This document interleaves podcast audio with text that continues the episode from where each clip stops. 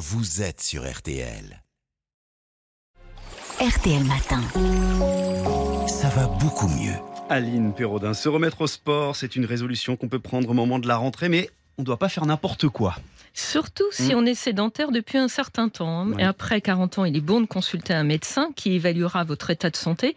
Et s'il l'estime nécessaire, il prescrira des examens complémentaires comme un électrocardiogramme ou un test d'effort pour évaluer vos capacités cardio-respiratoires et musculaires.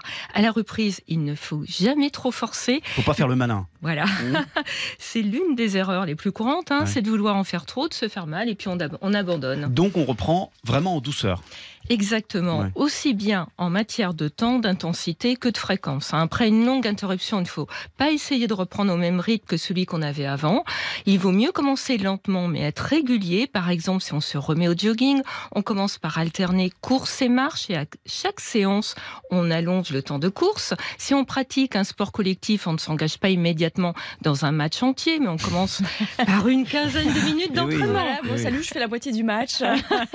bon, c'est quoi, Aline, la bonne intensité Alors, quelle que soit l'activité, il faut être capable de faire le test de la conversation. Vous savez ce C'est-à-dire que c'est? Ah, oui, il faut pouvoir parler en fait. Voilà. En joguant, oui. On doit être essoufflé, mais toujours pouvoir parler. Mm. Cela permet d'améliorer ses capacités Mm. cardiaques sans se mettre en danger. Ce qui est aussi important, c'est de pas s'arrêter net, hein, mais de diminuer progressivement le rythme sur 3 ou 4 minutes. Et surtout, ben, on écoute toujours son corps. Bah oui, on est attentif à ses sensations, ça, ça permet d'éviter les accidents, j'imagine. Et oui, même si on se fixe un programme d'entraînement, il est important d'adapter sa routine sportive à ce que l'on ressent. La règle est simple. hein. Quand on ressent le, quand on reprend le sport, à la moindre douleur, on arrête son activité. Il faut également bien s'échauffer pour éviter de se blesser et de, ou de réveiller hein, d'anciennes douleurs. On trottine, on fait des montées de genoux, des pas chassés pendant quelques minutes.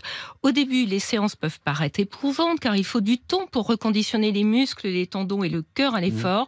Généralement, quelques semaines sont nécessaires pour être plus endurant et plus musclé. Euh, dernière question, euh, Aline, comment on fait pour garder la motivation?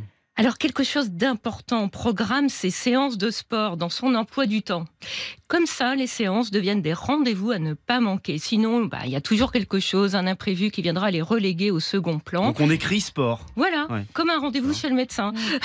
Et en fonction de son tempérament, bon, on peut faire du sport en binôme, entre amis, en, en famille, ça peut rester à motiver. Et puis, on peut aussi suivre son activité. Ça permet de, de constater sa progression et de rester motivé. Il y a beaucoup Merci beaucoup Aline, ça va beaucoup mieux euh, dans son corps et dans sa vie.